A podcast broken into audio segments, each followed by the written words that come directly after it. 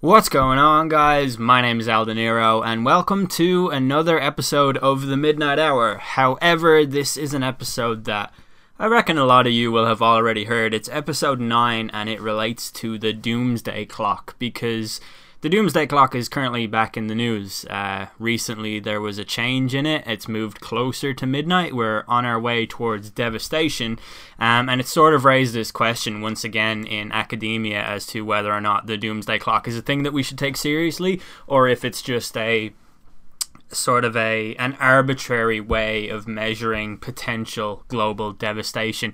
Um, I want to play this episode for a few reasons. Uh, one, as I just said, it's it's currently relevant again. Two, um, I think it's quite interesting to listen to the older Midnight Hours and sort of see how my style has evolved since then, like how the podcast has changed. This one is from May two thousand fourteen, so it's very close to three years old. And it's also just a nice reminder of how far the show has come since it started. And also, I don't ever want to, like, count Jack out of a return, so it's pretty good to upload an episode with him in it, um, so that he is fresh in your minds. Um, also, I don't have a new episode for this week, and I will explain why in a moment, but with no new episode, I still want to keep the R S S feed active and keeping an episode into the uh, iTunes list and on SoundCloud, because there are plenty of episodes which are not on SoundCloud or iTunes, and plenty of them are, you know, acceptable, listenable, um, decent. So this, I think, is one of them. There are a few horror moments that would never happen now. Uh, there is a point where I failed to differentiate Siberia from, uh, or sorry, I differentiated Siberia from Russia, and I operated under the assumption that they were two different countries, because I always thought that they were. I always thought that Siberia was north of Russia, it was very cold, and it was uninhabited. I have since learned um, through various ways, some of which include the comments on this original video when it went up, uh, that Siberia is in fact a part of Russia, and I really should have known that, and it is pretty embarrassing. Uh, listening back and knowing that I was an idiot back then. And that's why I never read old forum posts that I make. It's why whenever I come across an old tweet of mine, I'm more inclined to delete it than I am to retweet it. Um, also, so there is no new episode this week, and a lot of you are probably wondering why, because that's usually the type of thing that I would prepare you for. Um, we have obviously been on a major run of um, consistency for a long time now. We're probably on like eight months or something like that. Um, well, at least six months anyway. I don't know. But I have been Um, going to the dentist like every day after work. um I've had to have a lot of work on my teeth done, and it's currently Friday night. Like I'm re- I'm recording this like a couple of minutes before you're listening to the episode, um so this is essentially live minus a few minutes.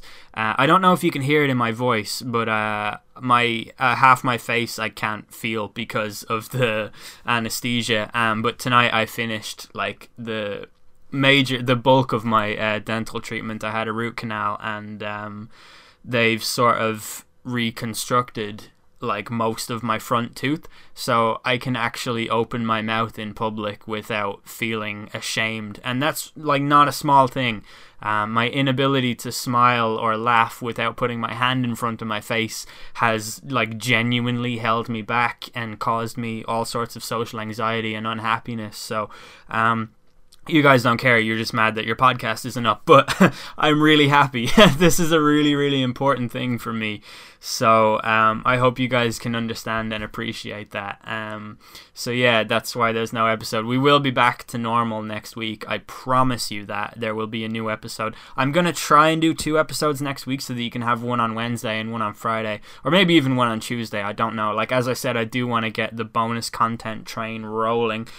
Um, and if you want to take part in that as either a guest or a person who submits a topic choice or a question or whatever, head on over to the subreddit, reddit.com slash or slash midnight hour, and you'll see a thread. Um, One is called Questions for the Midnight Hour, and one is called Potential Guests or Potential Fans on the Show, or something like that. You'll you'll figure it out. It's not a very big subreddit.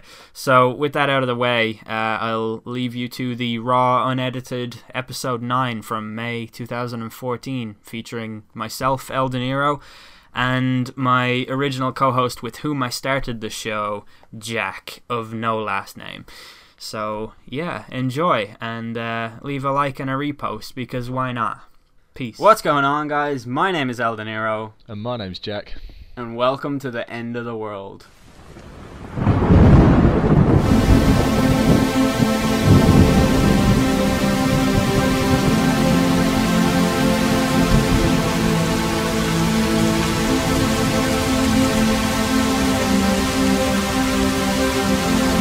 Darkness falls across the land.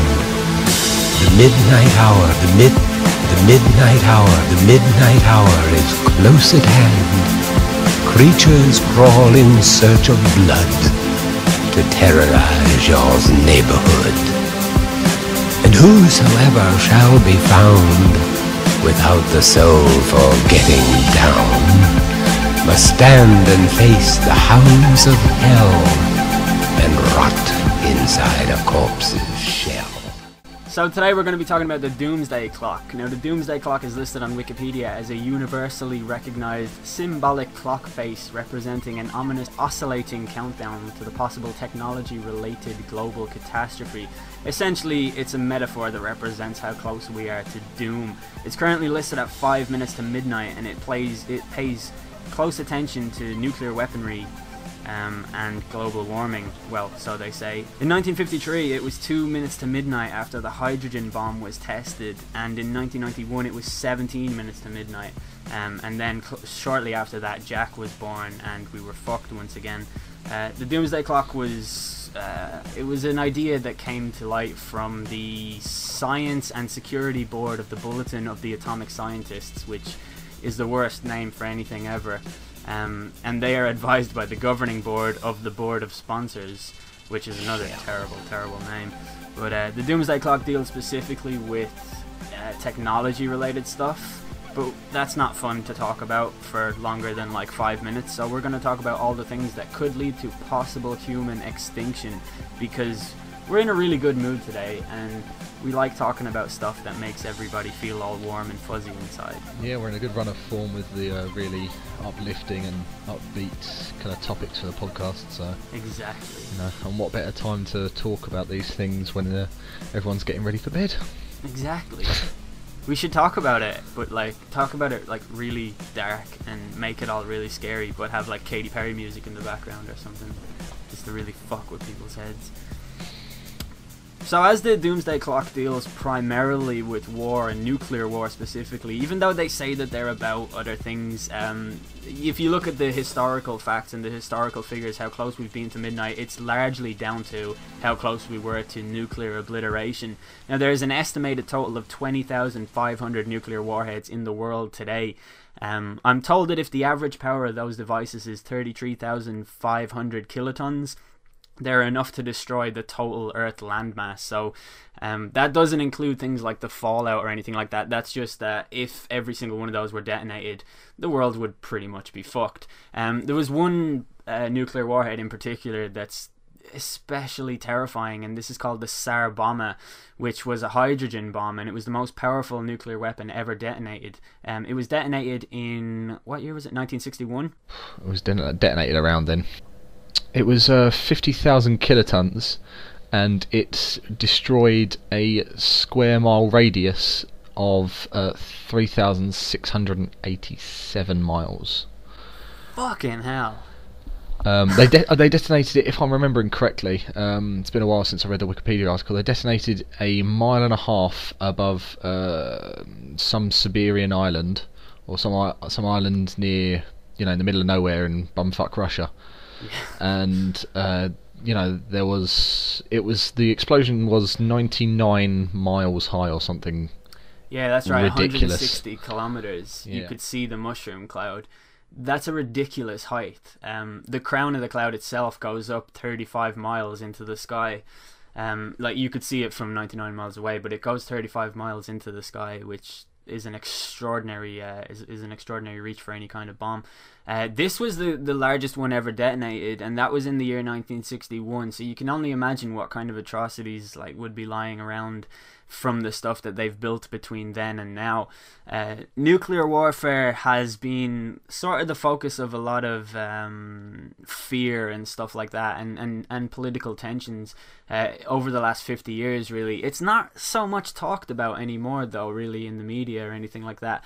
But I think it's still relevant because the, the fear is that if something were to happen, like some kind of war was to break out, um, and, I, and I don't want to say, like, I, I kind of thought about this for a long time before I started talking about it, and I don't want to say something like, well, you know the way Russia are mental, they're probably going to start a war, because I don't really know a lot about Russia, like, and, and I think uh, internationally, in keeping with international relations, a lot of countries tend to not be Uh, very forceful or aggressive in their movements anymore. Uh, like North Korea often kind of, you know, kick their toys out of the pram or whatever, but nobody really fears them that much because they don't really have, uh, well, not that we know about, they don't really have nuclear capability that would in any way threaten us or anything like that, or so I'm led to believe. I hear conflicting reports about that all the time, and I never really know where to stand on it, but having seen what their drone, they released like their drone pictures recently, and it was the worst drone I've ever seen. Like, yeah. You can buy a remote control car that's probably better than that. Yeah, even even without the even if they did have proper nuclear weapons, I mean they've got no they've got no means for a proper warfare of any sorts. They and I think realistically they know that. Um, we're in we're in no North Korea are no real threat. Their allegiance, well, their their thinning allegiance with China, is uh, kind of the biggest reason that people, you know. Well, I say people, the U S doesn't step in and properly uh, regulate North Korea. Yeah, um, and I think they're kind of collateral as well as the fact that they have so many innocent mm. people who are... Yeah. Well, we spoke about it in the last yeah. episode, um, but North Korea is a... Uh, it's a morbidly fascinating kind of situation, I guess, because there's nowhere else like it in the world. But uh, these nuclear warheads, like, there's twenty thousand five hundred active nuclear warheads on the planet. You know, you're obviously going to have... Um, a lot of potential for disaster if terrorists were to get their hands on them or anything like that. Um, another thing is that if there was a huge global war and somebody thought it would be a good idea to uh, to start, like, you know, introducing nuclear weapons, like for example in the movie Independence Day they were considering using nuclear weapons against the aliens, um, which is a bit of a stretch because we don't know of any aliens invading us at the moment, but if there were a force on the planet, let's say, like a few countries allying themselves to, um, let's say, for example, uh, the leader of the, uh, I think it's the either the World Trade Organization or the World Health Organization, and I should really be able to differentiate between those two. But in the early nineties, um, they predicted that, like, the the world is going to come into a lot of trouble when people start fighting over water, and they predicted that over the next hundred years. Um, or within, I think it was like, say, one hundred years from now, there will be wars fought, fought over water. And in uh, in the last few years in Sudan, as far as I know, they had the first war um, because of water, because water was scarce. So if you look at our uh, like dwindling sort of resources and the fact that we aren't very resourceful, Uh, we don't use our natural resources the way that we should. We use uh, fossil fuels and we keep burning through those and stuff. Um, certain things become scarce, and that could lead to a, um, a growing increase in political tensions and lead to a potential war and stuff like that. But I think at the moment the bigger fear is probably terrorism, uh, and even mm-hmm. then that's probably pretty minimal, I'd say. Yeah, I mean, with uh, you know, talking about kind of a nuclear war, it's highly unlikely. Just mostly because no one's stupid enough to do it in terms of countries. Uh, you know, Russia, for all their eccentricities, um, you yeah, know... Or, or let's say the way that they're um, portrayed by the media, I guess. Yeah. Because, like, I don't, I don't know a lot about Russia, in all honesty. Yeah, some of some of their uh, past dealings with other nations and some of their internal affairs have been what could probably best be described as sketchy. Um, yeah, yeah, questionable. Yeah. yeah, questionable, morally questionable. Yeah. Um, not as morally questionable as some others, obviously. Yeah. Haven't mentioned North Korea, but exactly. Yeah, no one, no, um, no country, no di- diplomatic body is willing or stupid enough to go into full-on nuclear war. Um, war will be fought, you know, man to man, as it as it were, um, for as long as, you know, until until robots are invented to do our fighting for us, which at that point it kind of just seems pointless. Or, well, kind of drone versus drone, which yeah. is what we're going to have, I'd say, in yeah, the next, exactly. like in the next ten years. And then it just so. and then it just becomes a point, uh, the point of uh, who can keep up with China creating as many drones as possible. Yeah, but, and hopefully, uh, eventually, it gets to a stage where it's like, you know, I don't like you. I don't like you either. Yeah, want a game of Call of Duty? We'll sort this shit out. Call of Duty in the next ten years will be played in reality. You, you by, will be by playing. Politicians. Yeah, you will be your own soldier. You will actually be controlling a drone somewhere in the world that's yep. fighting someone. You, specifically yeah, you. specifically you. The exactly. one listener that we have. Um, yeah. The only guy who has two thousand different accounts. It's He's just me a... upvoting everything. Yeah. yeah. But the, the, the idea of a nuclear holocaust, or, you know, the thought of uh, terrorists... organisations somehow managing to get control of all two thousand five hundred uh, nuclear weapons is unlikely, but uh, I think I think I read that the nuclear fallout from the uh, sing the single Tsar bomber last would, like, you know, if detonated in the U S, um, would have a you know a, an effect radius of it was it was larger than, you know, the uh, the three thousand that I mentioned earlier. It yeah. was it was massive. It, you know, it would essentially cover the the U S and the nuclear fallout, and, you know, things like the obliteration of crop and uh, people, and the shockwave in itself would cause massive amounts of, you know, destruction. We saw with the meteorite that landed in Russia. You know, that wasn't a massive explosion, yeah, and that uh, that killed a fair few people, and the shockwave was felt a fair distance away. Yeah, exactly. Um, some something like that would just be colossal. I, I think that's actually kind of a, a bigger fear than the explosion itself, is the fallout afterwards. Um, I, I I know you I you haven't seen the series Jericho, have you? I think I asked you that before. Um, but in Jericho, it, it's a T V show from two thousand six. It's on Netflix. If you have free time, you should watch it. If if you're you know if you're picky about what you watch, you probably won't enjoy it. But uh, it started off with some nuclear bombs being dropped on America, and uh, th there's this town called Jericho, which is in a state that I should know what it is, but I can't remember right now. I think it's uh, Colorado, because they mentioned bombs in Denver. Um, but anyways, there's like a part where everyone is in the town center after, and, you know, th there. I mean, there was a nuclear explosion a fair bit away from their town, but they can feel the fallout, and the crop is fucked and everything like that. Uh, and they go outside, and there's sort of nuclear waste all over everything, and if they touch it, they'll get, you know, I think it's radiation poisoning that you get, or, um, and so it, like, you're pretty much fucked in that instance. But as soon as it, it was American T V, they just kind of hosed it down, and, you know, waited a couple of weeks, and then they could plant their crops again, because, you know, hashtag reality and stuff. But, um, yeah, the, the fallout is, I mean, if you look at, uh, Chernobyl, like, that's not going to be habitable f uh, like until your children's children's children's children's children's I don't know, like thousands and thousands of years, isn't it, before that is even uh, possible for humans to move into again. So it's it's going to be bad news for all of us when that ha no it's going to be bad news for us if if it ever comes to that. Um, moving on from nuclear war, which is a statement I never thought I'd ever hear myself say, uh, there's another threat to our existence in the form of supervolcanoes, which is quite an interesting one, I think. Mm. Um, there are seven supervolcanoes in the world, uh, three of which are in the U S A. It would be three, obviously, because mm. I didn't pronounce that. Uh, essentially, this is a normal volcano, except it's millions and millions of times bigger than a normal volcano. The most popular one, or the most well-known one, is probably the the Yellowstone one. Mm. Um, now these stay dormant for many, many years. Uh, Thankfully. Yeah. Um, but the danger is there, I guess. I don't know a whole lot about seismic activity or any of that kind of stuff, like plate tectonics or anything. That was never really my subject in school. But um, it is listed as a as a possible threat to our existence. Um, I've heard that if if a uh, if a supervolcano was to erupt, all of the ash and stuff that spews out of it would be enough to block the sun. So, like, that's automatically kind of fucked you anyway, like, no matter what species you are, really. Yeah, the idea of sending us in, the, the idea that one of these could send us into a uh, the next ice age essentially is quite terrifying. I mean, with the um, the Icelandic volcano that happened a couple of years ago, yes, yeah, last year. Uh, no, two thousand eight, I think, or was nine. It, was it that long ago? Yeah, because I was actually in college in Scotland, well. and I was back in Ireland, and I couldn't go back to Scotland. Like, I uh, went to the well. airport, and no one was there, and I was like, "Fuck!" Oh like, shit. I've, Have Russia invaded us already? But um, yeah, yeah, yeah, yeah. It was I mean, around. You know, that was that was a tiny that was a tiny uh, you know, that was just a tiny sample.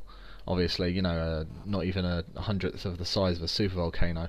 But you know, the the you know the the ash cloud from that essentially stopped you know a lot of things from happening, and you know um, half of Iceland wasn't pl- wasn't it plunged into darkness for four to five days. Isn't Iceland always dark? Not always. Oh no, it's always the, light, isn't it? They have the six-month uh, rotation, where it's six months of light, six months of darkness, I think. Wouldn't it be funny if you just moved there and you didn't know that, and you were like, "Jesus, that volcano has made it dark for, for fucking forever. When is this gonna fuck off?" Um, but yeah, like super volcanoes aren't the three that are under. There's three underneath Yellowstone, isn't there? Yeah. And yeah. all three of them, I remember reading something that the three of them are in danger of connecting, or they are they are connected. Oh really? Yeah, because um, uh, Yellowstone, you know, it's it's a fairly large uh, place, obviously. Um, yeah. You know, the national park. I don't know about the uh, actual size of it, but I remember I remember re- I remember reading that um, all three were in. You know, there was a possibility that they could connect. And, and form a super, and super, form super a, volcano. Yeah, it was like a mega volcano. I don't know how these mega super, you know, do, super duper kind of sizings work in the scientific community, but... I'd, I'd imagine it goes super, mega... Super and duper, ultra. and then ultra. Oh yeah, super duper, yeah. yeah. Everyone always forgets super duper. um, but yeah, and... The, um... Just just as not just to give you an idea, the, uh... The the ejection volume of one of the uh, never thought I'd say that um, the ejection volume of one of the um, of one of the uh, volca- super volcanoes that's in uh, Yellowstone is a, oh no sorry it's in uh, Colorado. Yeah, that's where Yellowstone yeah. is. Yeah, yeah. It's a, I'm, not, I'm not sure it's the one in Yellowstone. It might be a slightly different one, um, but it's it's the same size and uh, maybe slightly larger as the uh, Tsar Bomba. Jesus. And that's just sat under the earth, waiting for a tectonic plate to move far enough for it to be released. Which will happen. Yeah, at some point. Yeah. Just Woo! Thought we'd end that section on a positive note. Give it up for super volcanoes, everybody. Woo! Um, but they, they I, I, I know there's a very old theory. I don't know if it's been debunked or if it's even been proved true or not. But um, supposedly there was a super volcano at the time of the dinosaurs, which led to the blocking out of the sun. Uh, and maybe that ended them, maybe it started the Ice Age. I mean, we don't really do a whole lot of fact-checking around here, so I'm just going to say it caused nine eleven. I should not have said that.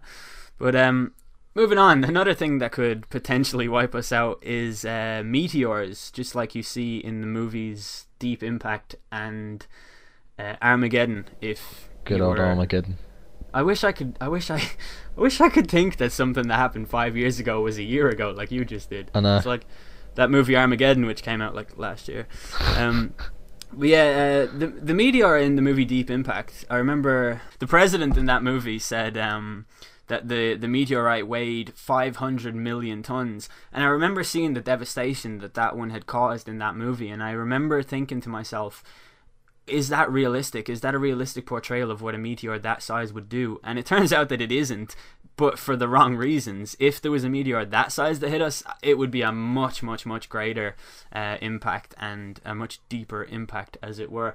Um, but that is a that's that's a terrifying possibility.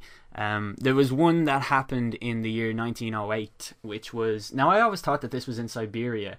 Um, and it says that it happened in Siberia, but at the same time, it also says that it happened in Russia. So what I'd imagine is it's area that either used to be either country and it now belongs to the other one. Um, but this is the Tunguska event, which I hope I've pronounced right. And this was an explosion that was caused by the impact of an asteroid. By the way, do you happen to know the, the difference between a comet and a meteor and an asteroid? I'm sure I did at one point in my life, but not right now. Yeah, I don't know. Um, Asteroid is a really good video game. Mm. Mm. Meteor is a mobile network, and Comet is a T V. Uh, something. It's a technology chain. Technology chain. It's um, it sells computers and T Vs and shit in the U K, or it used to. Yeah, I've never heard. I've never actually owned anything belonging to Comet. Yeah, but, um, they just they just sell Sony and stuff. Oh, wow. Anyway. Yeah. Um, the the Tunguska event, uh, like. The energy from the explosion that was caused by the asteroid was a thousand times greater than Hiroshima. So that happened in the year nineteen oh eight, which was over one hundred years ago. But like, that's a fucking gigantic, uh, colossal explosion to have been caused from a meteor. And the meteor was, um, uh, it, it says here it's two hundred feet by six hundred twenty feet. I don't know what that means, uh, really. Like, what does that mean? That it was two hundred feet high and six? Oh, it doesn't matter, does it? If it's a big no. rock, it's a big um, rock hurtling through the thing. That's about sixty meters long, two hundred feet. Yeah, that's right. Yeah, yeah. And one hundred ninety meters wide. Yeah, so two football pitches. Yeah, long and one wide, um, basically. I I I don't know what the weight of it was. It's, I don't, I, uh, so I was, well, you know, it's it's impossible to really weigh these things. Uh, you know, sci fact, scientists yeah. can do as much fancy maths as they like, but it's all uh, witchcraft, if you ask me. Yeah, and the Earth is only two thousand fourteen years old, or whatever it is. But um, the next asteroid that's scheduled to pass by Earth is in the year two thousand thirty-two, and I remember reading that it has, I mean, it has less of a chance than hitting this Earth than all of us do winning the lottery simultaneously, uh, but there is a chance, and that's the main thing. Uh, um, I, I think I read about the next one that's going to hit us, or that might hit us. Um, it, it could cause some serious damage, but I don't really, um, I like. I mean, I don't want to talk about it as if it's gonna, because it's not gonna. So, and if it does, you know, you come up to me in heaven, and I'll buy you a beer. But uh, this would be especially kind of, what's the word? This would be devastating because of the fact that it would completely change the face of the Earth. Not in the uh, not in the crop way that the nuclear one would. Like, it wouldn't change the weather. Well, no, it would, wouldn't it? If it changed the tides and. If it well, it depends if where it's impacting. I mean, if it you know it's impacting the ocean, massive tsunamis everywhere. You know, depending on where it's going, that's a lot of uh, that's a lot of places that it could uh, wipe out. You know, we've got massive possibilities for wherever it could. You know, I mean. Uh, theoretically, I'm not sure if this is this ge um, geographic, you know, my geography and my uh, knowledge of tectonic plates and stuff is sound enough for me to claim this, but I'm going to claim it anyway. Um, that if it hits in the right spot, you know, it could shift a plates, tectonic plate slightly, and you know, destroy everything everywhere. I don't know. So that's, something... a, po that's a possibility. Yeah. It could it could hit the Earth so much that it actually goes through the Earth and mm. moves us into another solar system. Yeah, um, and that's a hundred percent true. But don't forget that the way to counteract that is to get everybody in China to jump at the yes. same time, just as it impacts, and the two things will just squish the Earth and it will plump back out again. And that's that's actually NASA's official uh, you know, stance um, on that. Uh, yeah, yeah, exactly. That one, yeah. That's the failsafe. That's the official plan, is to um, Morse code to China, and then China has this alarm that they sound mm. that makes everybody jump at the same time. It, it's fascinating stuff. Yeah. But um, I don't know. Are we done talking about meteors? Can we talk about Armageddon? That yeah. movie? Yeah. Sure. Ben Affleck, eh? What a guy. Ben Affleck, what a guy. Yeah, he's gonna be Batman. Imagine that. Oh God, I hope he has nipples on his suit. I think that would make the internet implode. But yeah. uh, Armageddon is... Would you say that's Michael Bay doing the right thing once again, like it was with The Rock, or do you think Armageddon was a little bit too much? I, I thought it was a good I, movie because Steve Buscemi. Yeah, I, I really enjoyed it, to be honest. I, I you know, it's completely ridiculous. Yeah. Um, there, yeah, by there, the way, right, there's this massive threat to our existence. Let's find the, the most uneducated, like, brain-dead uh, gang of fucking oil drillers on yeah. the planet and send them to fucking solve the problem. Like, and Steve Buscemi tried to kill everybody, and uh, it, was a, it, was a, it was a great movie. Um, yeah, oh, yeah, that's that's the kind of the classic problem that's raised with... Um... with that whole thing, with the whole uh, the whole plot of the one problem that everybody seems to have is it. Why did they use the drillers instead of astronauts and just teach astronauts to drill? Why didn't they just do it that way? instead of just uh, there. No, just no. That's not the biggest problem with that film. Like, there is why didn't so they much, just like so instead of using wrong. Michael Bay, why didn't they use an actual director? Yeah. And then... why didn't they use an actual decent scriptwriter as well? Why didn't they just create a massive rocket to push the Earth out of the way? Like, why didn't they get Russia to play tug of war with China? And um, yeah, split the Earth in half. It goes straight through the middle. Earth goes back together. Done, done. How many uh, how many geography students do you think we've lost so far? To be honest, lots. Yeah. Um, anybody that's doing G C S E geography probably clicked off when I started talking about the uh, the the possibility of an asteroid dislodging a te tectonic plate. Or, or else, uh, or else the fucking the G C S E results for geography are gonna see some very strange answers this year. But uh, we will move on to um, solar flares. Is what I've got next. Oh, uh, nice.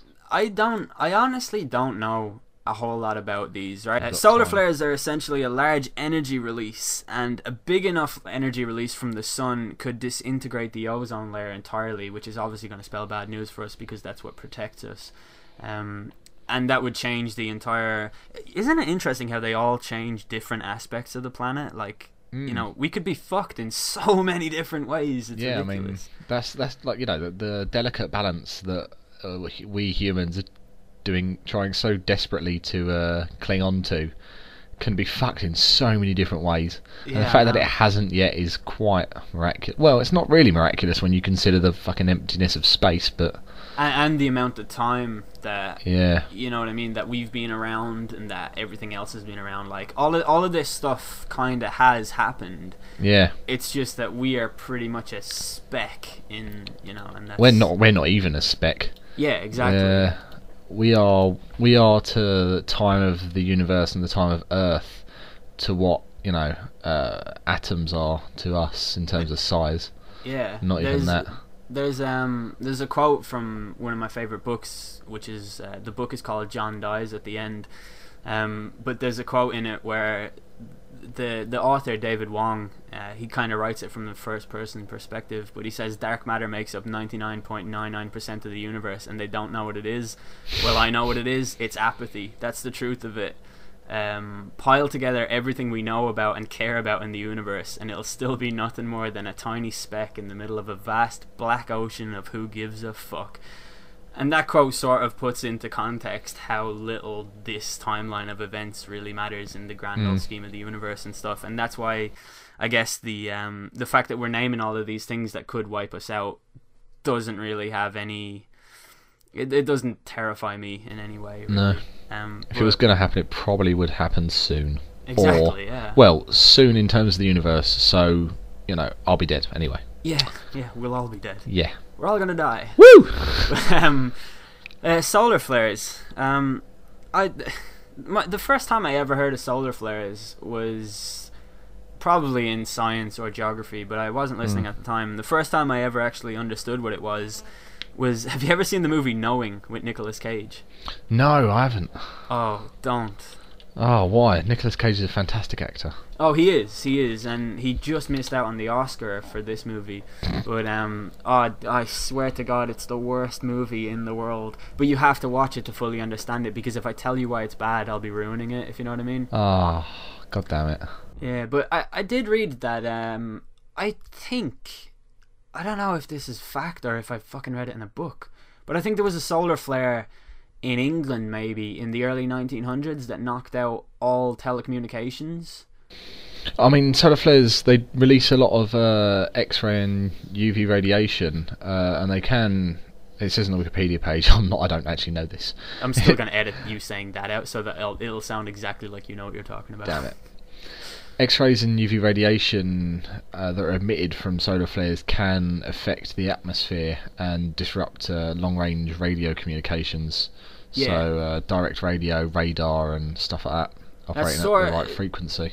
It's sort of like a, an E M P effect. Yeah, yeah, but it's a it's a natural phenomenon, really. Yeah, exactly. Yeah, it's not um it's not electromagnetic. It's no. Uh, You know, I'm saying all these words and... Yeah, throwing out big words and none of it really means much to me. No, I, I just want to get to the fun stuff on this and we're just slowly yeah. moving our way through. Um, so that's solar flares. Uh, yeah. Also, Now, one thing that I actually did read about solar flares, and this is honest truth, is that um, nobody actually knows if it would be possible for a solar flare to really threaten our existence. Like, as far as I'm aware, the only ones we've ever had have really been, you know, very, very fixable levels of damage. Like, they've never done anything, um, well, that we know of, they've never done anything that's really fucked shit up for anybody. Um, I don't think that this would actually factor in um, to a human extinction unless it were to be combined with something else, you know? Um, mm. That's that's all I really have to say about solar flares. Yeah. It's just, it's a great name, isn't it? Solar Flare. Yeah. That'd be a, that'd be a great indie band, really. Yeah, it would. The Solar Flares. Yeah, the Solar Flares, yeah. With their latest single, U V. Oh, God. That would happen, that would happen. Yeah, yeah, it would. Trouble. It probably would. But they'd be so fucking pretentious that they'd put Y O U V E E as the name. So what just happened there was that we invented something and got angry at it. Yeah, that genuinely just made me slightly angry just thinking about it. Those fucking solar flares. That's exactly what they do with their fucking stupid, you know, Spanish guitars. They're not even Spanish, do you know that? Fucking dickheads. Uh, that's appropriation of another culture. That's just racist. I'm sorry, man. I'm sorry, Spain. Um, love you, really. Uh, the next thing that... This is the one that I think is actually the serious threat. Um, mm. And this is global warming. I, I don't really... I, I mean, I've seen a lot of documentaries about global warming. I've heard a lot of statistics. I've heard a lot of ways that we're destroying the planet. Uh, there's one documentary I remember watching on the National Geographic...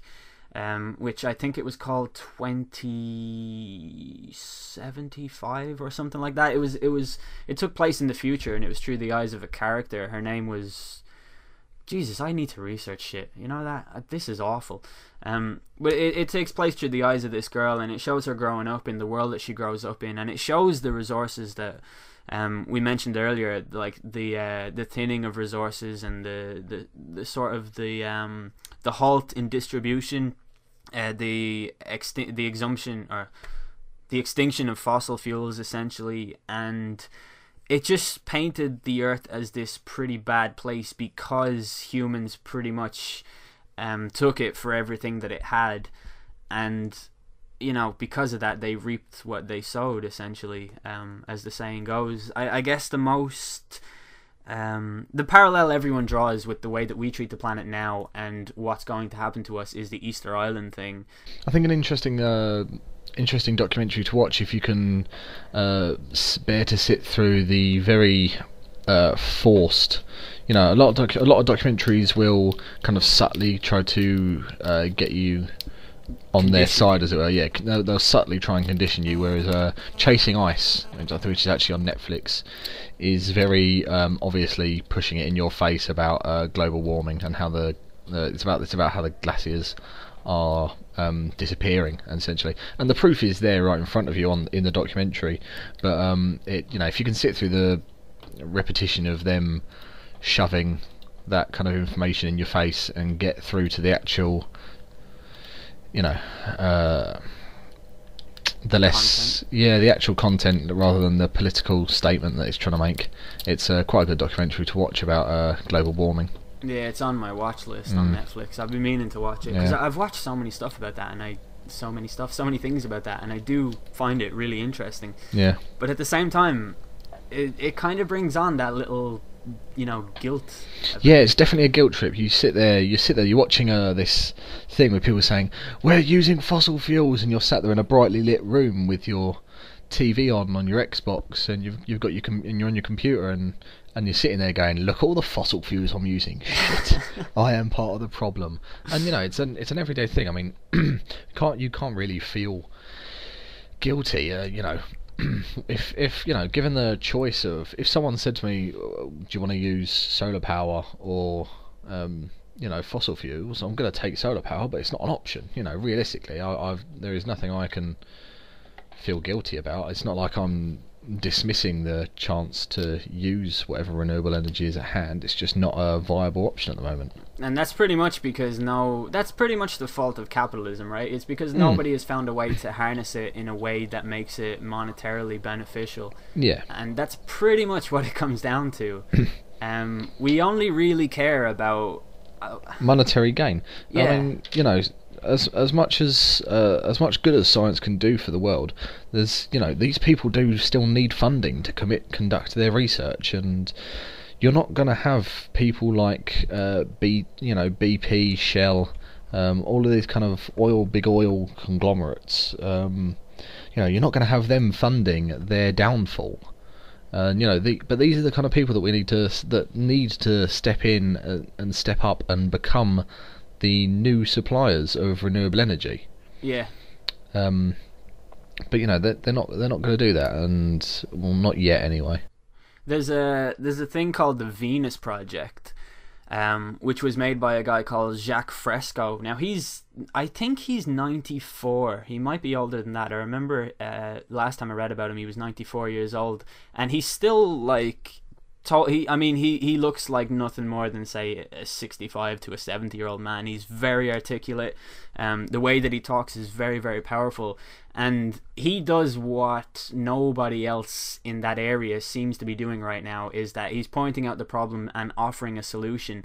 Uh, and the Venus Project is an organization um, that it sort of envisions um, a sustainable society powered by um, being resource-based, and it It, it looks to build um, like an economic system and say an education system and all of these things that we lack, based around helping the society itself, helping the earth, helping all of these things, and not really including money and stuff like that. Um, and, and that's pretty much the reason no one will get behind it, is because people hear anything like that, anything based on socialism or anything like that, and they think, oh, communists, and then they just, like, you know, they're not having any of it. And I mean, I don't advocate communism in any way, but I do think that we could move towards some sort of socialist society, um, and not kill the planet as much, you know. And I think that should be the ultimate goal, is like, it's, you know, we are fucking up the planet, and that's a fact, and that's something that's happening. And yeah, the uh, the Venus Project actually uh, outlined in one of the uh, films that's on Netflix called uh, Zeitgeist um, Addendum. Addendum. Yeah, so if uh, you know, you want to actually find out a bit more about that, because I mean the Wikipedia page is uh, brief to say the least. Yeah, they've got their own website which you should check out. Um, if you do watch Zeitgeist Addendum, um, I'll say uh, Peter Joseph made the Zeitgeist movement, and I really like him. I think he's got the best intentions for the planet, um, and for society in general. He's very, very, very well spoken. Um, he's very captivating in what he says, but the first Zeitgeist movie is pretty much bullshit. Uh, th there is a lot of truth in there, but there's also a lot of misconstrued, um, essentially lies that are unsourced and used to further his agenda. And I think that I, I think it's because he didn't know what he was getting himself into. He didn't know how big it could get. Um, but Zeitgeist Addendum does make up for that. It does point out things. It does source its information a lot better. Um, but the main reason that I would advocate watching the Zeitgeist Addendum movie is for the, like you said, the Venus Project uh, aspect of it. Um, I actually know as well from listening to Peter Joseph talking elsewhere that he and Jacque Fresco don't actually speak anymore, so I guess they had some falling out about something or other. But um, the Zeitgeist Addendum movie does have a lot of...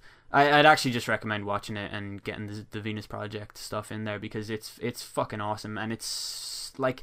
You look at it and you just think, why aren't we doing this, you know? Um, it seems to make the most amount of sense.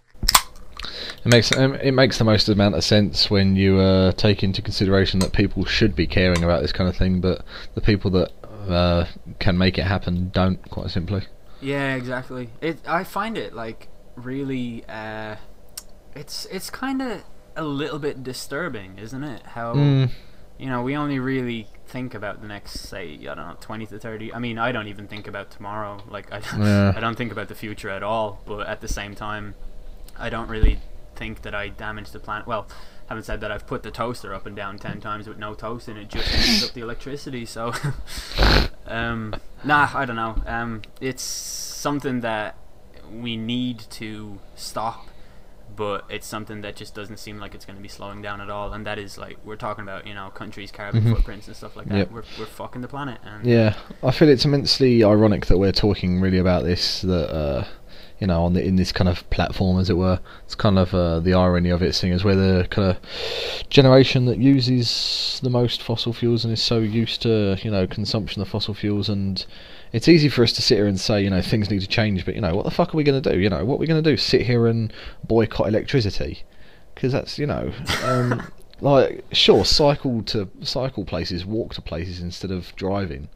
You know, great, but unless, you know, millions of people get onto it, no one's going to give a shit. It's the, um, you know what it actually is? It's the prisoner's dilemma, and everybody does it. It's like, you're not going to do something unless someone else does it, mm. like, because you've got no incentive to do it. And that's yeah. why when they have these fucking G eight summits all the time, and they set out boundaries and rules for what countries are allowed yeah. to do, what kind of uh, carbon emissions they're allowed to exceed mm. and what they aren't. And no country fucking does it, because the best case scenario for the country that breaks the boundaries is that no other country breaks the boundaries and they get ahead yeah. and they get a stronger foothold on making more money. And that's what mm. it is. And that's why no one does it, is because it is a money game, like all of that stuff. Yeah. I mean, the, you know, like you said, the G eight summits, the, you know, they the countries go there and go, so did you, uh, did you, did you lower your carbon footprint? Yeah, a little bit. Did you hit the uh, target? No, neither did we. Yeah. Oh, us. How like, was your flight in here on your private yeah. jet? Oh, it was awesome. Yeah. Man. Why didn't we do this over video chat? Oh, no, let's fly everybody in. Fuck yeah. it, you know. On their private jets, you know. We need it. It needs to be done. You know. Um, it's funny, because I, I, was, I was actually doing some research for an essay that I wrote for university. And the guy the guy that... um, he was an Inuit filmmaker that I was researching called Zacharias Canuck, and he was... um. doing a lot of work um, based around climate change and how it's affecting Inuit culture. And he was slated heavily uh, by a lot of people because he was making this uh, he's making this uh, film about this documentary film about um, you know, climate change and how it's affecting Inuits and stuff like that. And he flew to all of the uh, or to where to the premiere in Denmark from uh, northern Canada, and everyone was like, "Why are you here?" And he was like. Uh, and you know, people slated him for flying and flying and getting these interviews with people, and instead of doing it on things like Skype, instead of utilising technology. Yeah, that's kind of really like brutal. Having said that, um, planes do not harm the atmosphere as much as uh, ships do, um, mm. and that's not just because they don't go near the sea. Uh, pla- uh, boats actually harm the ozone layer more than planes do. Mm. Uh, which is an actual fact, and people don't think about that, because when you look at a plane taking off, you can see the fuselage and you can see everything mm. going up into the sky and everything, and it looks bad. When you see a boat, you just see uh, you know, like something a nice, that floats. You know. Yeah, a nice vessel sailing yeah. through the most terrifying place on the planet, which is mm. known as the ocean. Yeah. Um, but it's like, yeah, boats and ships. What's the difference between a boat and a ship? Never mind. They actually harm the uh, the atmosphere more than planes do. So. I know the difference between a boat and a ship. The spelling? No. You can hang boats off a ship, but you can't hang a ship off a boat.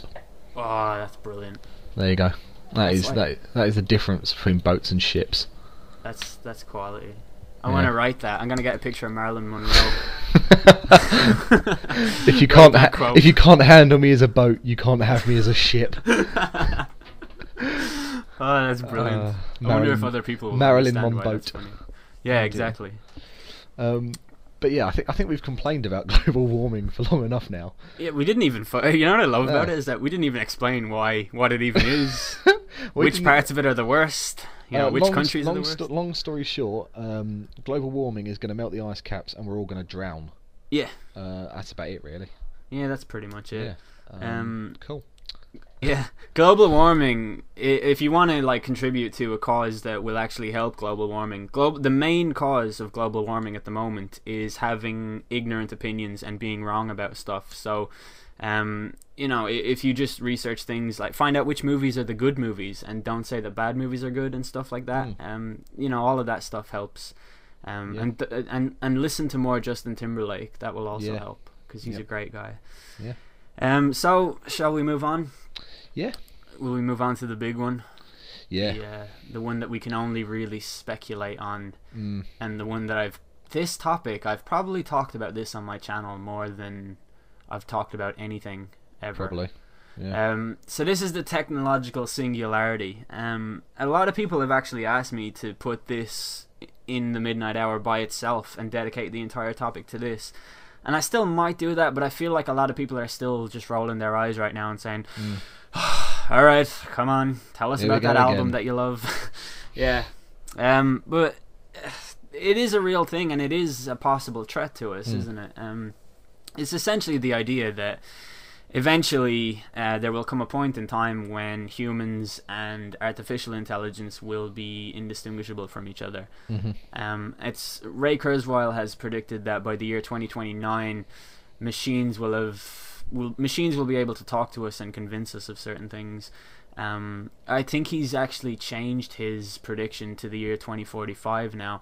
But um, a lot of other uh, futurists, which is the actual name of the you know occupation here, is futurists. mm. Um they say that the year twenty thirty, that seems to be the kind of point where a lot of people can say, yeah, I could see that. yeah uh, mm. twenty thirty is when we will have the first, well, we have A I, but this will be the first uh like I guess super A I, is that yeah. what you would call it? Is, uh, there, is there actually a word for it? Yeah um hmm, not super A I. I was going to say intelligent A I, but that's kind of a intelligent artificial intelligence. yeah yeah exactly that's what I was yeah yeah um It's hard to really explain how this would happen, but at the same time, it's it's really easy to see how or why. Like, you know, we are definitely heading mm. that way. Like, I, I never leave my house without my phone. I'm always wired yep. into something, and I, I don't know. It, it's it's a real thing. Like, when we start developing artificial intelligence and beings that can think for themselves, mm. it's inevitable that, you know, they will be brought to life. They'll do jobs yep. for us. That's going to be the main thing, automation. Mm-hmm. Um, but we're going to be sharing the planet with a whole new species, mm. and we're not going to fully understand them.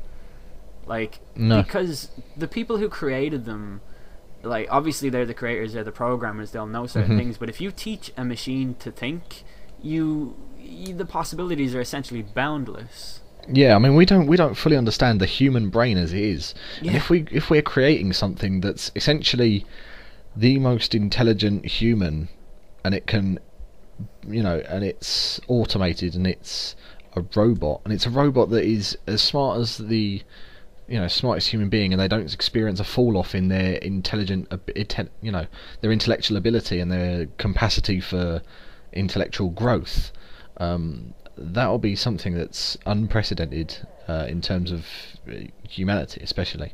You said the word uh, unprecedented. Get out of here. Uh. Woo! That's what happens every time I say that word. Like, oh well. The same way, inexplicably. Like, it's you're too articulate. Stop it. But um, yeah, it it's gonna be something that's really fucked up, because if you think about computers and say like you've got something like Excel or you know any kind of program with computers, they're mm. efficient and they do what they're mm-hmm. supposed to do. Um, they serve their purpose far better than we serve ours, because if you think about it, human beings are the most irrational. Like, everything that we do is irrational. It makes no mm-hmm. sense that we're materialistically driven and stuff like that.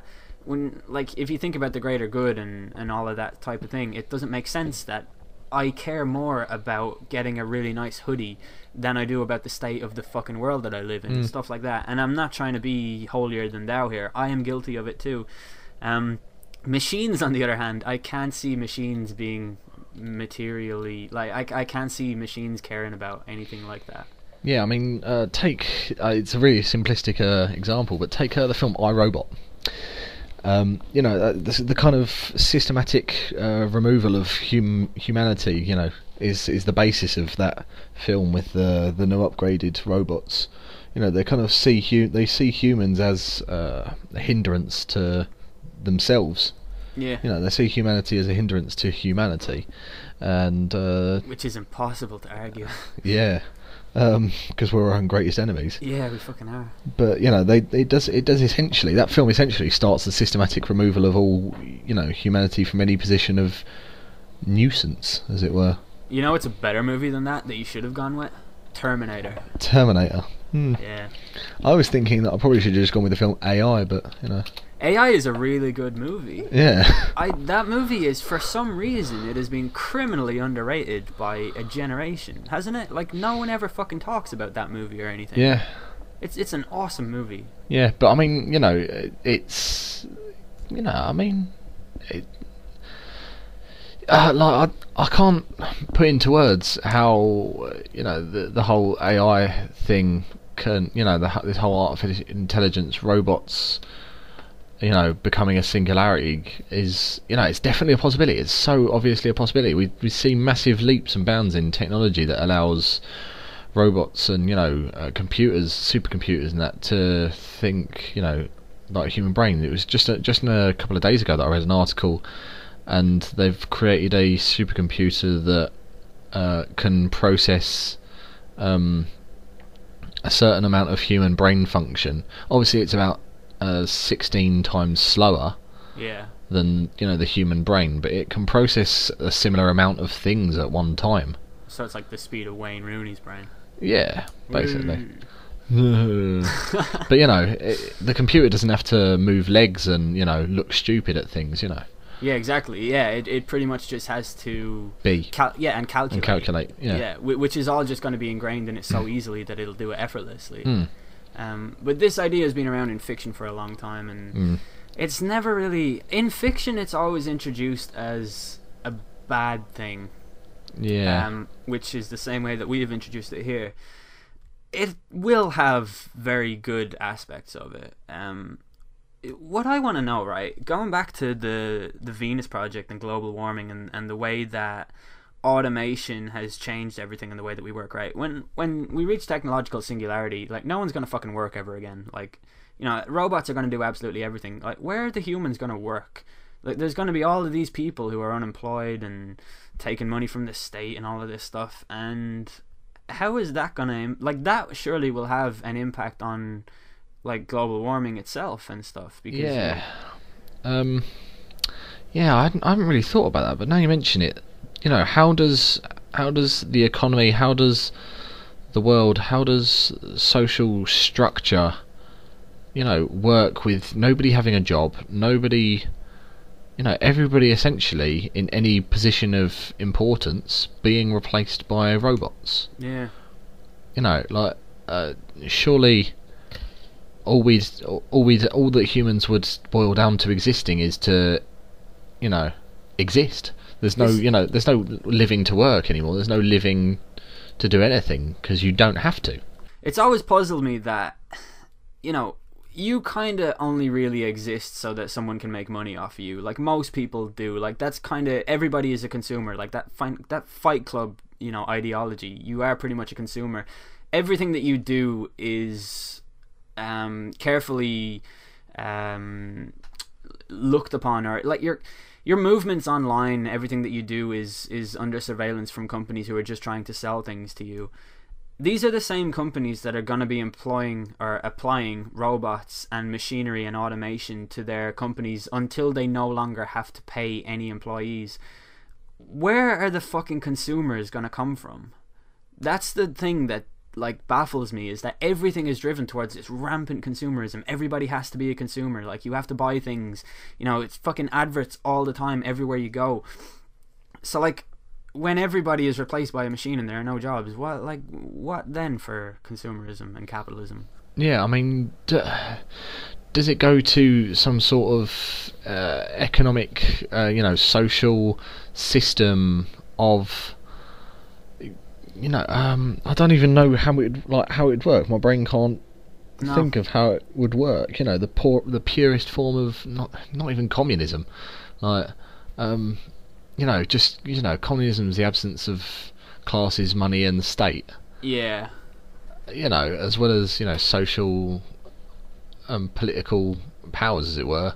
Yeah. Uh, and. But even then, that, that that's based on the idea that, you know, it, you know, in the simplest way to put it, it's based on the idea that people have things to sell, and each thing's, you know, of an equal worth, as it were. Exactly. Yeah. I, I but then, if no this... one's got if no one's got anything, then no one's got anything of equal worth to one another. Yeah, like that's. I mean, like to you know, we're we're talking about hundreds of years into the future. Yeah. Here. But we are talking about an inevitability. There will come mm. a point where this is discussed, and this is a problem, and this is that we just don't know what we're doing.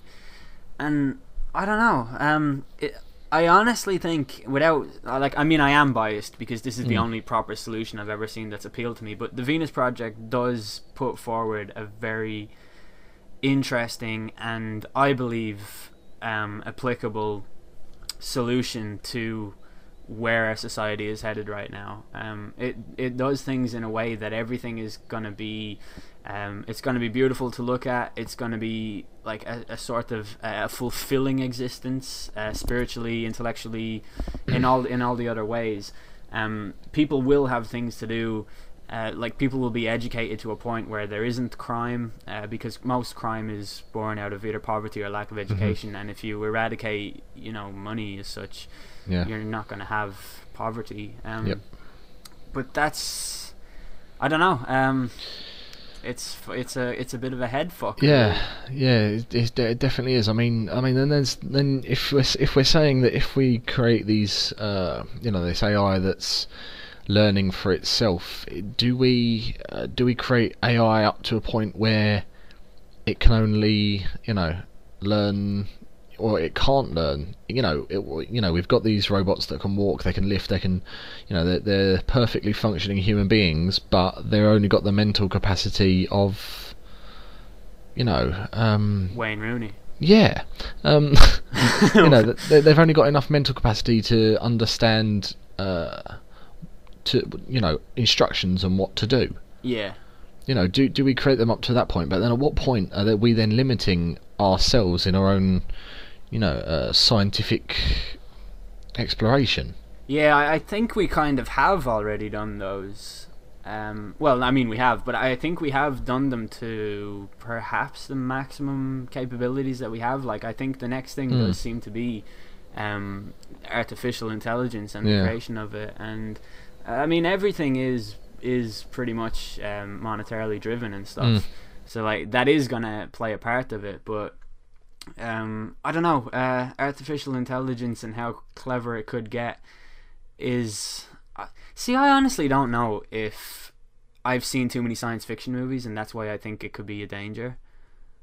Like, I don't know. I I I, th- I think that the big the big thing to remember is that if we do create this art- artificial intelligence that is, you know, that essentially just takes over, um, as it were, they're going to evaluate humans, look at us and go, well, there's been nothing, you know, because they they we they'll be programmed in the human mind of thinking that Earth is where we live and Earth is what we need.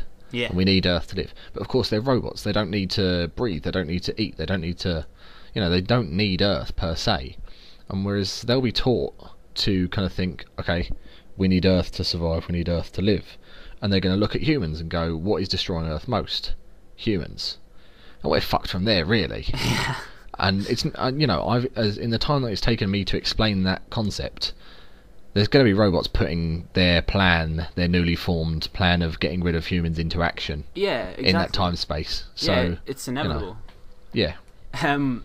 One thing I will say is that I'm sure that it would be possible to program something without the capacity for violence.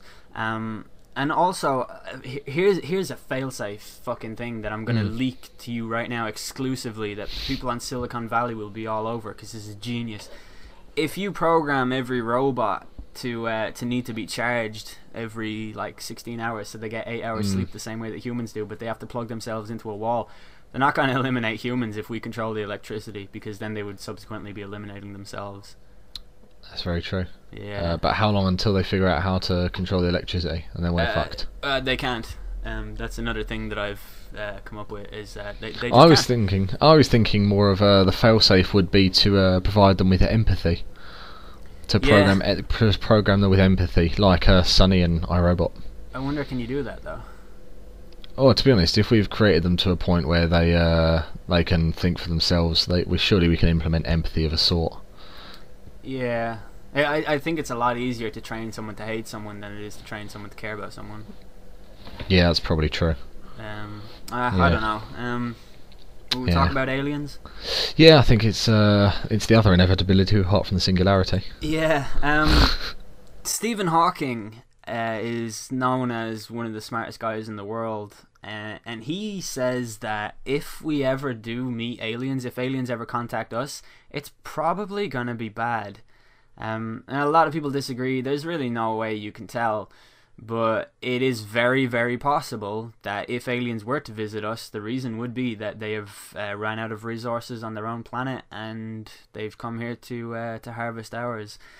And that would be, I like, I can't ever think about this without wondering what they look like. And we, they could be post-biological. I think in all probability, if aliens were to come here, um, what we would be seeing is machines coming here. Because if you think about it, it anyone coming into contact with us in space right now is going to meet Voyager or, you know, all of that. So I think if, if anybody does ever reach us, it's going to be machines first. Um, I, I think, I remember watching Through the Wormhole once. And there was an episode, that's uh, Morgan Freeman's show, it's incredible. It's about, like, science and stuff, which is the simplest way I can describe it. But um, there was an episode where they explained that in Afghanistan, in the year two thousand, and whenever America invaded Afghanistan, um, there were military checkpoints set up by U S soldiers on the roads in the desert. And when people would go to drive through, American soldiers would put their hand out in the in the way that you would say, stop. You know, you put your hand up with your palm out. And in Afghanistan, that means everything is fine, continue. So they were doing that, and people were continuing through, and people died because of a simple miscommunication. Yeah, so like, imagine if aliens come here and like they stick their middle finger up at us, and in their culture it means we love you, here's some gifts, and we just go, oh no, open fire, and then kill them all. Like, you know, well, that's obviously a uh, a metaphorical example of of what it would be, but um. The miscommunication thing is incredibly, um, it, it's just valid, because how do you communicate mm. with people that, you know, don't come from the same place as you? Yeah, I mean, one of the th- one of the things that's always uh, always interested me is that people, you know, you know when they find uh, these new tribes that have never been touched by humanity before, you know, somewhere deep in the Amazon rainforest, they find this new tribe of twelve people that have interbred for the last thousand years and they've never yeah. seen humanity before. How do you converse with them? I think the protocol is honestly to leave them, because they, like, I don't think that they even know how to go about doing that. And it's sort of seen as bad form as well. Like, and if seems... we can't, if we can't even uh, communicate with other humans that have been on this planet for God knows how long, how are we going to commu- communicate with extraterrestrial life forms? Yeah. Uh, you know, in, to any degree. Uh, you know, uh, like... It's like yeah. it's like like bears, you know. You see yeah. a bear, you pretty much accept that that's the bear's territory yeah. because he'll fuck you up if you disagree. Yeah, you can't like you. In talk, trying to communicate with an alien would be like, say, an alien crash lands in on Earth. You know, you go up and you're stupid enough to, instead of going, oh, I should probably get someone more qualified for this. Um, you go up and go to talk to it. It's like finding an injured bear in the woods and going, Oh, I'm, I'm probably, I'm probably going to go and touch that. I'm, yeah. I'm going to go and poke it. Yeah. Yeah, I'm going to do that. Exactly. Like, that's the simplest analogy I can think of. But you know, just the lack of communication, the lack of understanding. Um, you don't know why they're there, probably for bad reasons. Yeah. You know, and it's kind of, it's kind of, you know, it's not necessarily terrifying, because People, people. When people always think of aliens, they always think of, you know, these big mutant tentacle-looking motherfuckers, or else humanoids who are yeah. scaly. Yeah, exactly. And and the chances are that it's just a load of like E Ts floating about. You know, an E T isn't that threatening. Chances are that, like, I mean, they they could be a bunch of fucking plants or like yeah. rocks. Or... Yeah, they could be sentient trees. Yeah, they. You know, yeah, that's. Like, a... thing like they, it could be something well could... we've we've never seen before and have no concept of, because yeah. it's an alien life form. That is almost the definition of alien. Yeah, they could like, comprise light and water. Yeah. You know what I mean? Like it, yeah, they could be a massive gas and energy. Yeah, like with sentient yeah. thought. It doesn't mean we can communicate with them and understand them. Yeah, in all probability, if aliens arrived and were friendly and we somehow broke down the, the language barrier and learned to communicate with them, what would happen is that we would uh, visit their planet, we would see what they have, and we would take stuff from them um, and convince them that it's best for them, and then and then we'd have the Avatar scenario pretty much. Um, or else what would happen is that they would come here and they would be the oppressors. But either way, mm-hmm. I don't believe that humans can share the planet with aliens. Um, and I think it's for the same reasons that we won't be able to share it with uh, with artificial intelligence. Mm-hmm. Yeah, I mean, we're saying we're saying all of this like, you know, there's there's never been uh, you know, theoretically, and I think we both know that we have been visited by aliens before, long ago. Um, they, we, have to be, we have to be careful about what we say here. Um, yeah, I mean, you know, the, the most likely scenario is that they came from within the solar system, so Neptune's probably the most uh, likely, or one of Jupiter's moons, uh, or no, sorry, yeah, or possibly Mar- Mars, yeah, uh, seeing as they found water there. Yeah. And they've uh, they have inhabited the, you know, we so they didn't have to co-inhabit the Earth with humans. They've kind of inherited the one area that humans still to this day haven't really explored massively well. And that's the abyss. Um, yeah, the abyss that is the ocean. Yeah, the depths, the, mm. the bottom of Mariana's Trench, you know, yeah. the, the areas that we can't actually um, go down to even visit because, mm. you know, they're... Uh, not hospitable environments, and mm. like when when these things, that's the first time I've ever said that with the T H sound, by the way, um, when they set up their you know uh, environment and their facilities and that underwater, mm. they slowly started to creep into our society and mm. infiltrate yeah. members of I mean yeah. it's I, I think they, they've intru- they've infiltrated a lot, and I know we speak a lot about movies, but they've definitely infiltrated the um, movies of a, as a you know pop culture. They've kind of infiltrated that. I mean, it's no it's no surprise that um, James Cameron is one of the few people that's actually been down near the bottom of the Mariana Trench. Yeah. And it's n- and I mean, is that do you think it's a coincidence that he's also made the film Avatar?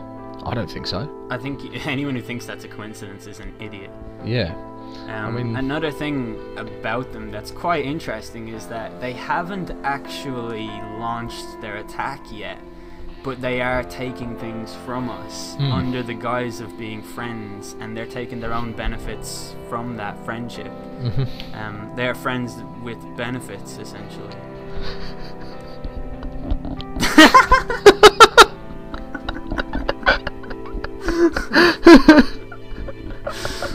Oh man. Oh dear.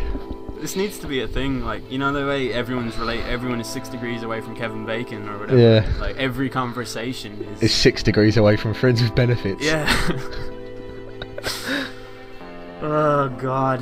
The ah, sea people. The sea people. If that if you hadn't managed to uh, understand where we were going with that one. I hope no one like has started watching this at the start of this episode and gotten here and been like, whoa, whoa, whoa, whoa, yeah. who invade? Who? What? Who? What? I'm glad you managed to pick up on where I was going with that one. Oh Jesus! I, I mean, this is just this is just a thing that happens, yeah. you know. Um, but the thing is, like, in all seriousness, um, somebody has to create awareness over things like this, yeah. and um, I don't know. It's uh, like, does anyone else not think that it's quite strange that all these U F O sightings came about in the late forties and early fifties after World War Two, when submarines were sank, planes were shot into the sky, um, torpedoes were launched. You know, you, you find shells like atomic bombs launched in the middle of the ocean. Like, that is gonna make people who live down there say, "What the fuck is all this noise?" And then go up and visit their neighbor. And that's where the U F O sightings come from. Is it's the sea people coming up to to spectate, just see what's going on, and then just go back to their life and continue their plot, because they are very efficient, and they're very clever, and they're very deceptive, and they know how to do what they're doing. Yeah. I, uh, I'm not sure. I'm not sure we can really stress enough, um, you know, the, the dangers and the the threat that these these these people. Um, I use that term very loosely. Yeah. Uh, these these people uh, pose to the real humanity. There's a reason we broadcast this podcast from an unknown mm. location, because people would have our heads if they heard us talking about this kind of. Yeah. Thing. Um, and I say people very loosely. Yeah. But um, yeah, I, I think we've probably created enough awareness once again under the guise of a yep. podcast.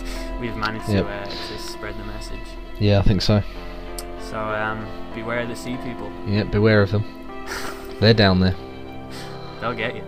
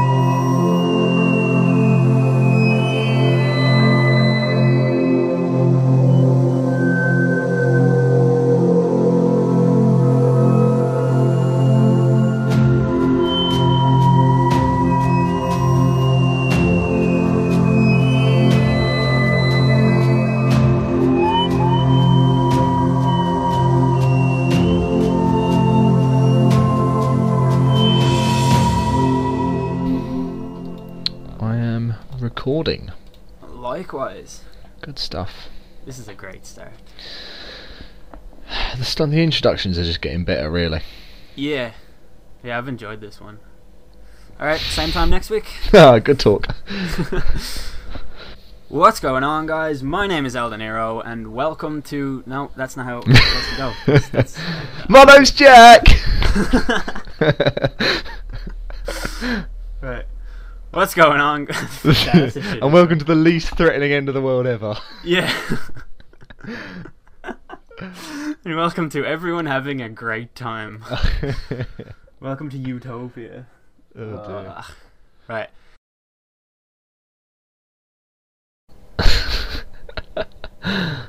Oh dear.